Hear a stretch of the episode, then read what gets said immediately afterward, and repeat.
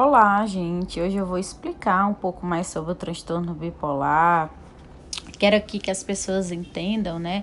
Por que é necessário mais do que a medicação, né? Que outros fatores, que outras coisas as pessoas podem fazer para melhorar, para continuar estável aí diante desse transtorno mental, né? É claro que é indispensável o uso da medicação passada por um bom psiquiatra. A gente sabe que o transtorno bipolar é uma doença biológica, né, que causa mudança no modo como o cérebro processa as substâncias químicas que o corpo naturalmente produz. E as medicações são indispensáveis. Entretanto, mesmo usando a medicação, você, como a maioria das pessoas que têm transtorno bipolar, vai precisar obter o maior controle possível sobre os seus sintomas, a fim de prevenir uma recaída. Então, mesmo que você esteja estável, é importante, né, que você entenda que você precisa de intervenções que os ajudem nos períodos em que você não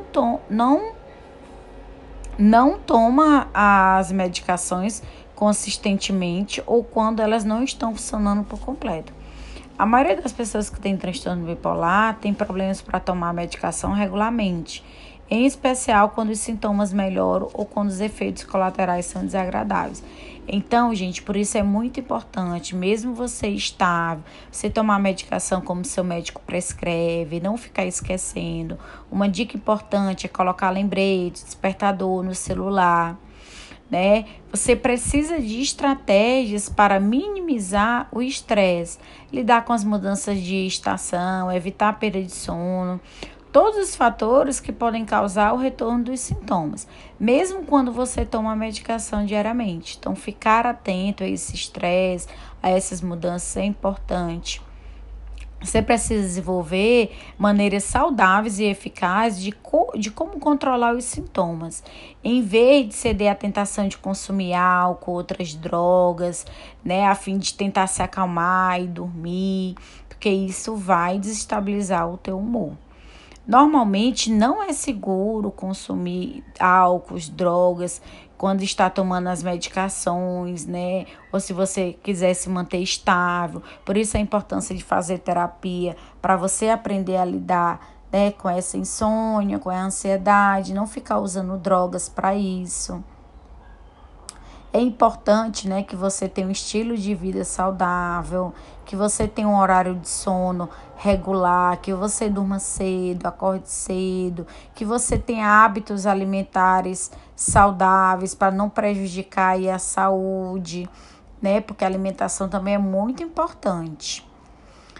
É possível que você se pegue, né, passando por fase e que parte de você rejeita a ideia de ter a doença, em que não quer tomar as medicações ou que não se dispõe a fazer as modificações necessárias no seu estilo de vida, que vai auxiliar a reduzir ou eliminar os sintomas. Ao mesmo tempo, outra parte de você sabe que deveria cuidar de si. Você precisa de algumas estratégias para organizar os sentimentos em relação à doença e ao tratamento, quando sente que está em conflito por causa dessas questões. Gente, é muito comum que as pessoas, às vezes, cheguem em momentos de duvidar do tratamento, de cansar, mas é importante que vocês lembrem que a medicação, é o estilo de vida, é a terapia que vai fazer com que vocês estabilizem o humor. Lembrar que a depressão e a mania e hipomania podem tornar difícil a organização dos pensamentos, a tomada de decisões, a solução de problemas, mas que você precisa de estratégia para reverter a fadiga mental que dificulta o ato de pensar. Tem até um podcast aqui que eu falo sobre o processamento cognitivo, onde eu dou algumas dicas para diminuir essa fadiga mental, né? Lembrar sempre que os medicamentos ajudam a suspender os sintomas. Mas se você tiver algum problema, se mais grave, problema financeiro, jurídico, familiar, você pode, né, de repente ter estratégias para lidar com isso, para que isso não seja um fator de risco muito forte para desenvolver uns novos episódios. E é com a terapia cognitiva comportamental que você vai aprender as estratégias, né? É muito importante que as pessoas fiquem atentas ao estilo de vida. Muitas pessoas falam, mas eu não vou viver como eu estava antes.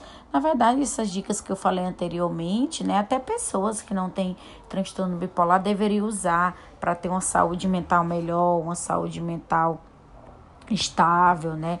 E são dicas aí que você pode levar para sua vida, para que você consiga ficar estável, consiga ter uma boa saúde mental.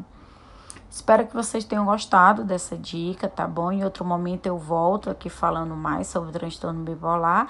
E no meu canal do podcast tem muitas outros podcasts falando sobre isso, tá bom? Um abraço e até breve.